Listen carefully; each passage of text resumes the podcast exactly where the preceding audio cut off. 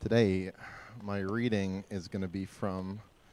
I changed my mind whilst I was up there. So it's good. Yeah, right. Uh, it's going to be. It's now going to be from Isaiah 63. So, so 63. We're going to begin at verse seven. It says, "I will tell of the kindnesses of the Lord, the deeds for which He is to be praised, according to all the Lord has done for us." Yes, the many good things he has done for us for the house of Israel, according to his compassion and many kindnesses.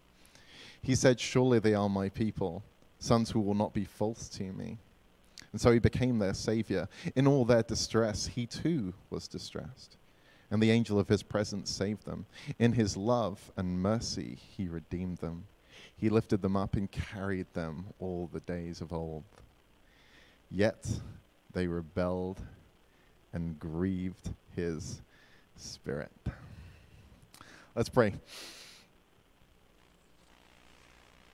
Lord, we do, as always, pray that our time here help us understand you better and understand your love for us more. We ask all these things in your name. Amen. So, welcome everyone to Wellspring Worship Center. My name is James. I'm the pastor here. Uh, I had some really grand plans about our sermon series uh, for the next few weeks, uh, but then I felt really inspired after listening to my friend's sermon last week. And what I was inspired by is how problematic his sermon was. Uh, and there was plenty in the sermon that I disagree with, uh, but the reason I was I felt it was so very problematic actually uh, is because I know that there were people that walked away from that sermon uh, believing that they were less loved by God than when they walked into it.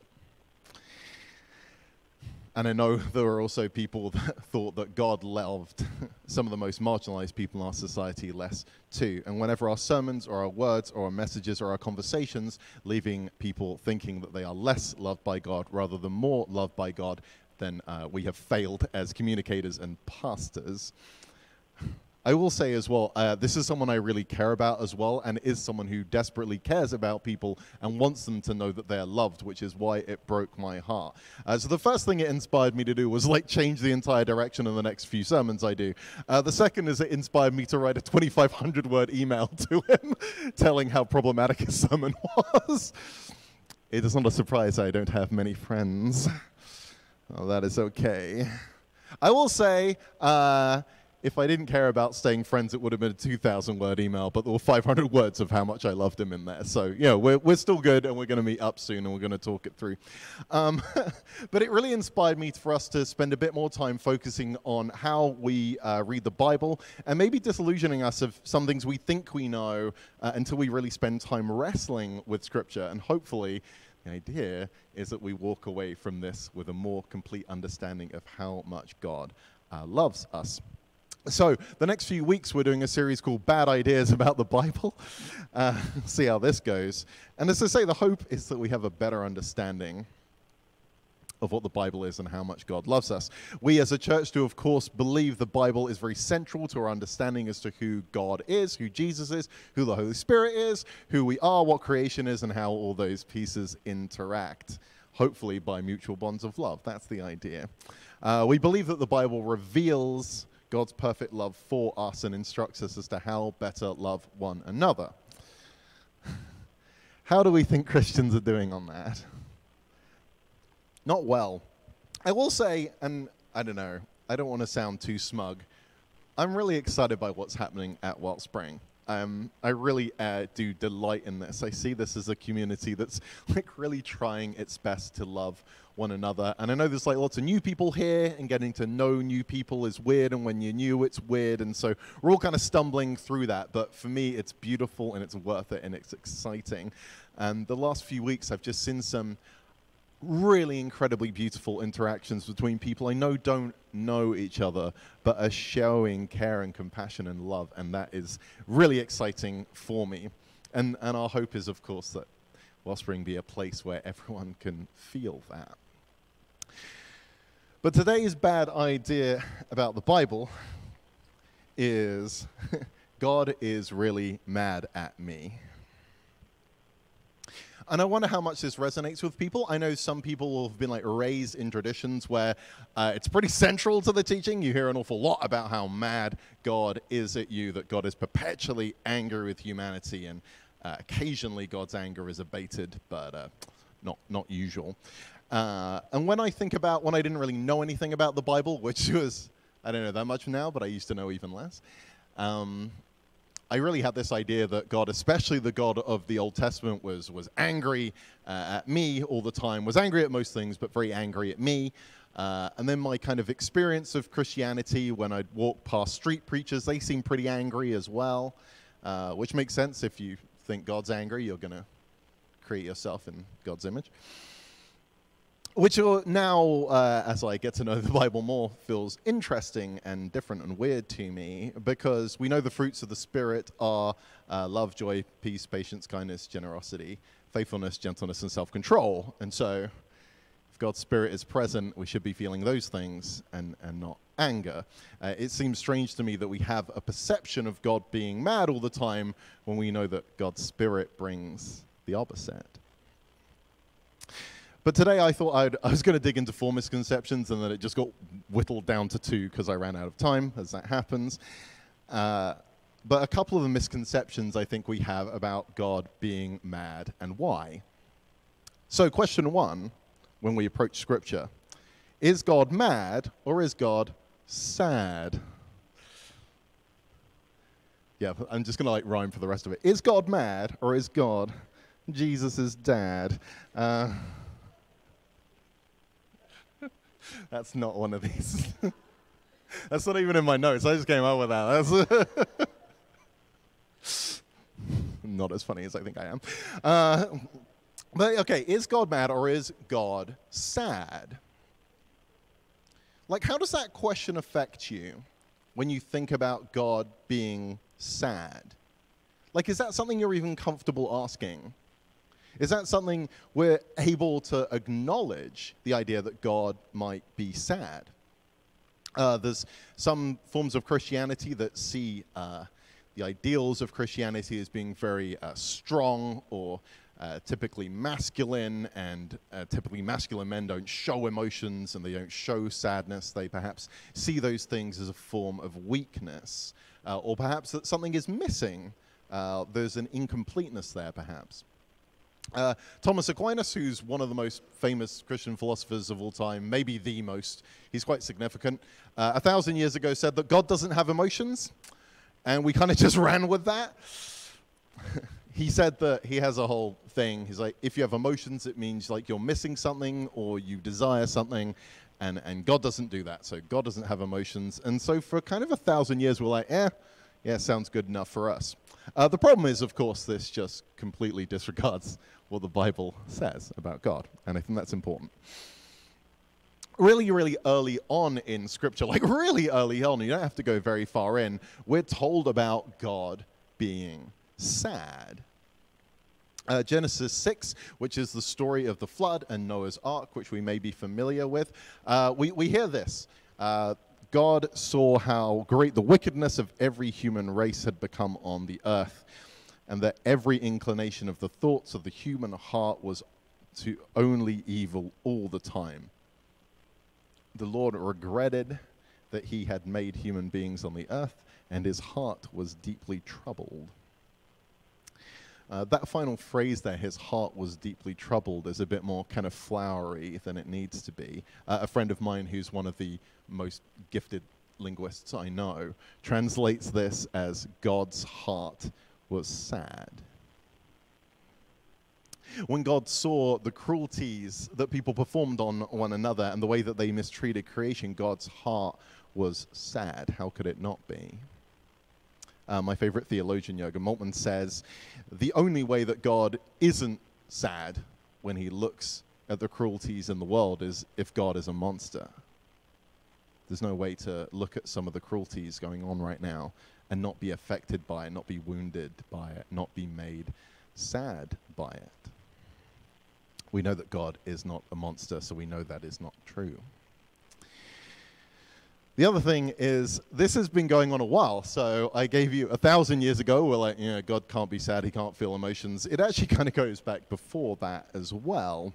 Uh, I'm going to bore you with a history lesson for a second.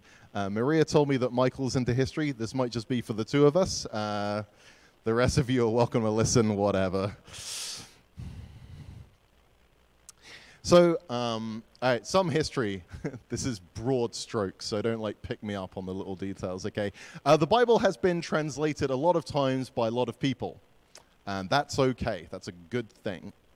Uh, but we need to be honest and acknowledge that translation is really difficult to do. It's really tricky. And one of the reasons it's really tricky to do well is that different people will bring their own biases and their own preferences. Ultimately, as much as we want to be objective, we can't not be affected by our society, by our relationships, by the people around us, by the things that we've read. We are affected by the things that we surround ourselves with. And so, an objective translation of the Bible, and like y'all have a favorite, that's fine. There's no problem with having a favorite, but don't think it's like the best. That's, that's not how this works. And what, but that's why there's so many translations of the Bible, and I think that's an okay thing. People aren't like lying when they translate the Bible their own way. It's just impossible to be objective, and it's good to be honest about the fact it's impossible to be objective. But one of the earliest translations of the Bible, so early, in fact, it predates Jesus. Uh, so it's the Old Testament, not the New Testament we're talking about here. So about 2,100 years ago, give or take, uh, the Old Testament was translated from its original Hebrew into Greek. Uh, this translation is known as the Septuagint. Let's say that together Septuagint. Well done. And so this is a Greek translation of the Hebrew Old Testament. And this translation is heavily influential. I can't stress how influential this uh, translation was. It's what most of the New Testament authors were reading. So when Paul is doing a lot of his reading of the Old Testament, he's reading this Greek translation of it a lot of the times when the gospel authors cite the Old Testament, they'll use the Septuagint translation because it's Greek. That's the language that they were speaking, that's the language they know. So this informed a lot of people in the times of Jesus as to who God was, because that's what the scriptures were telling them. However, the people doing the translation were, guess where they were from? Greece, well done, and surrounding areas that spoke Greek. But basically, the people translating the Bible into Greek were Greek, and they were affected by the Greek community, by Greek society, by what they knew about the Greek world. And the Greeks had their own issues, lots of issues. And one of their issues is that the Greek pantheon, so the gods of Greek mythology, are kind of jerks. They are the worst. You hear me talk about it every now and then. Uh, the Greek gods, so Zeus and Hera and Poseidon and all their buds. Uh, they were jealous and mean spirited and capricious and loved interfering with humanity just for the fun of it. They were essentially completely ruled by their emotions. This is how people in Greek society saw their Greek gods. So, when the Greek folks were translating the Septuagint, one of the things that they did was they made God less emotional. And I don't think that they were being malicious, but I think they wanted people to know that, hey, God isn't capricious or has mood swings like Zeus does. He's not going to ruin your life on a wing like Zeus might do. But that did mean that they brought their own biases when they made that translation, when they translated it from Hebrew to Greek. And one of the most interesting translations for me, and I think so revelatory of kind of how we perceive God, and even how some of those New Testament readers and authors perceive God, was from this verse in Isaiah 63. I'll just read the relevant piece that in all their distress, God too was distressed, and the angel of his presence saved them.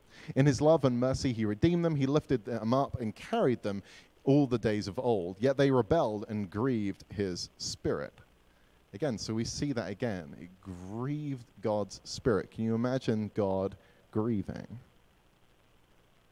But the Septuagint, this Bible that is so unbelievably influential, translated that word not as grief, but as anger. So God's spirit wasn't grieved, but it was angered. Because, of course, God grieving, that makes God too emotional. and again, this is why emotions are welcome at Wellspring, because we believe that we are made in the divine image, and the divine image feels feelings, and that is okay. The counselor keeps telling me it's okay for me to have feelings as well, and I had one the other day, so one emotion, yeah, you're welcome. But because they couldn't deal with God being emotional over it, they're like, well, just make him angry. Like, anger is safer at least. But the idea of God being grieve, grieving or weak, they just couldn't deal with that. And we do this a lot, right? We, we seem to have no problem with, with God being angry, but those other emotions don't seem to come as easily. When those street preachers, when I think back to them, they don't seem to want to share the gamut of emotions that God shares. They focus on this one thing. But here's the thing, and kind of part of my point for today is a God that grieves is a God that draws me in. It's a God that I feel safe around when my heart is broken. It's a God who I know can be alongside me because I know their heart is broken too. An angry God, conversely, is one that probably pushes me away. I don't think we feel safe around the people in our lives that get really angry with us. So, is when we look to these scriptures and look to God's emotions, we want to ask ourselves is God mad or is God sad? All right, second of two questions for today. This is shorter than that last one. And we're really getting into the into it here. Um, Occasionally, uh, scripture reading needs a content warning. This one does. Um, if I say things that are upsetting and you need to uh, leave, that is absolutely okay. If you think I can handle this in a more honoring way, please let me know. Uh, I want everyone to be safe and protected here. Um, and sometimes scripture is, is really challenging. Uh, and so, one of the questions for today is when we read these difficult parts of Scripture, is it God who is mad or is it someone else who's mad? Is it God who's mad or is it someone else who's mad? Because we often refer to as the Bible being the Word of God, uh, which, like, I think we need to be more careful around uh, because the Bible doesn't refer to itself as the Word of God. The Bible refers to Jesus as the Word of God. So we absolutely follow the Word of God. His name is Jesus.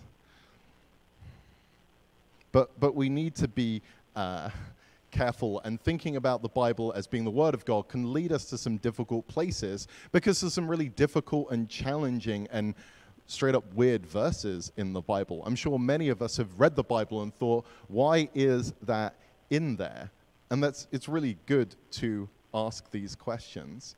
Because the Bible is a collection of literary genres gathered over multiple centuries and multiple countries and dozens of people going through all different unique life experiences. And I think that God is present in all of them.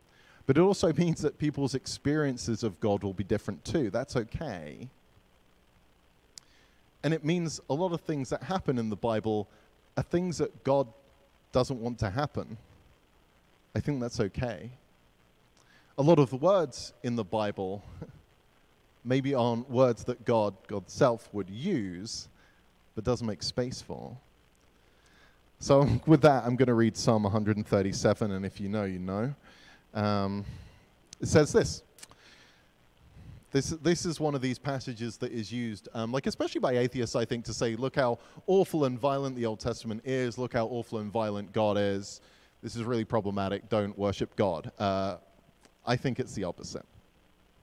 Psalm 137 says this, uh, and this is uh, people who have been exiled from where they lived. Uh, so, this is uh, one of the real downsides in the history of God's people when things are really rough, when they've been kicked out of where they live and they've lost everything. So, they've lost their friends and they've lost their family. And, and this is the song that they sing By the rivers of Babylon, we sat and wept when we remembered Zion. There on poplars we hung our harps, for there our captors asked us for songs. Our tormentors demanded songs of joy. They said, Sing us one of the songs of Zion. How can we sing the songs of the Lord while in a foreign land? If I forget you, Jerusalem, may my right hand forget its skill. May my tongue cling to the roof of my mouth if I do not remember you. If I do not consider Jerusalem my highest joy. Remember, Lord, what the Edomites did. On that day, Jerusalem fell. Tear it down, they cried. Tear it down to its foundations. Daughter Babylon, doomed to destruction. Happy is the one who repays you according to what you have done to us. Happy is the one who seizes your infants and dashes them against the rocks. I believe a lot of things in the Bible are things that God did not want to happen. And I think that's okay.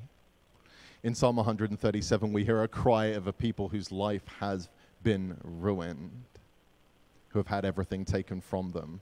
So when they cry out, Happy is the one who seizes your infants, we don't want to ignore that previous line that this is what has been done for done to them. God isn't saying these things, but God is allowing these things to be said. And some people understandably think this is problematic and violent. I think it is vital. I think it is vitally important for us to remember that God allows space for those people to cry out.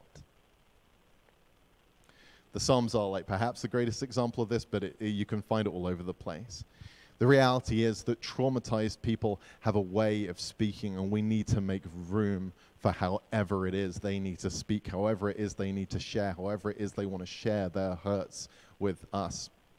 Um, I was given permission to share this story, which is really important to do.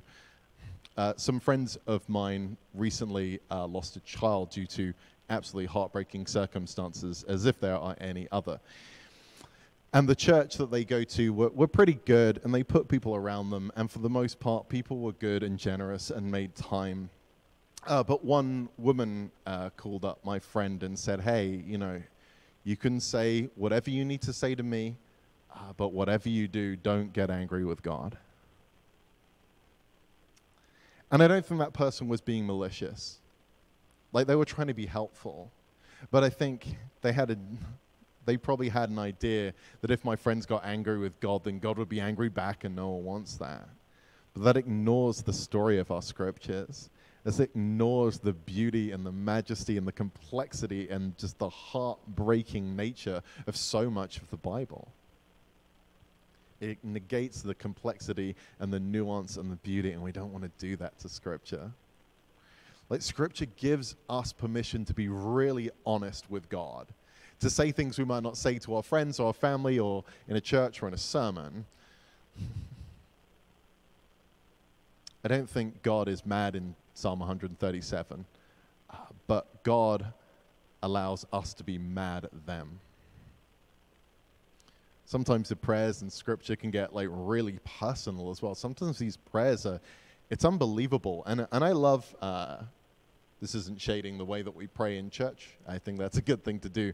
But there are so many ways to be honest with God. There are so many ways to converse. And, and I think if we look to scripture a bit more, maybe we'd, we'd capture some of that.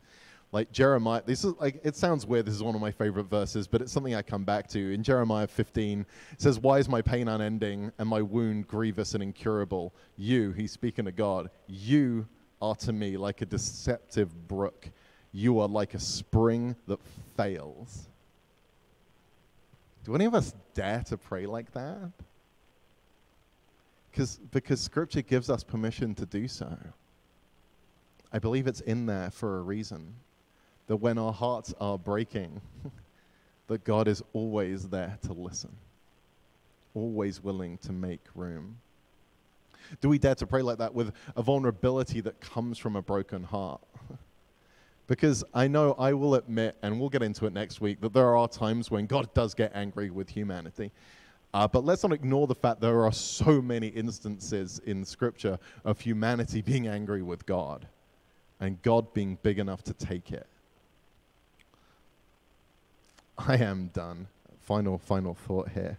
Like, I know that I lured you all in with this pretense about, like, God being angry, but really I just want people to be able to be honest and know that they are loved, whatever is on their heart and whatever their prayers need to look like. Like, I want us in a place where we can, like, if we can be honest with one another, that's amazing. And we need to do even better. And we're doing well. We're doing well. We need to do even better about cultivating a place where we can be really honest with one another without fear of judgment or anything like that. And I think we're doing well. And I think we can keep doing well. But we need to cultivate those spaces. And and yeah, when your life is good, like that's great. You can be gracious, absolutely. Be gracious, be thankful. That's all good things to do. But when your heart is breaking, know that no one here will tell you how to pray. And when you don't have the words, that's okay. You can you can come to us and, and maybe we can help have some words for you. Sometimes we feel that we have to be in the right state of mind to pray. I was I got some some rough news a couple of days ago. I was in such a bad mood, and I like read my Bible really angrily that day. I was like, I'm gonna read it, but I'm not gonna enjoy it. Um, it's like two days ago. Um, but but but looking back, I'm so glad I did like still acknowledging God's presence in that in that space of just being mad at the world, um, and know that that God isn't isn't waiting for that to go away. That that God is always there for that conversation, for that prayer. Uh, to finish with a quote by Barbara Brown Taylor, uh, she says that God doesn't wait for our anger to pass before drawing near to us. God is, in fact, sitting in the middle of it with us. Let's pray. Lord, it is always our hope that we can come to you with open hearts. Or for the pieces that we are scared to share or I don't feel safe sharing with you, we pray that you you burn away all those lies. Lord, we thank you that this is a space where we try to honor and trust and love one another. And we pray that uh, everyone goes away from here with a greater understanding of how much you love them. We ask all these things in your name. Amen.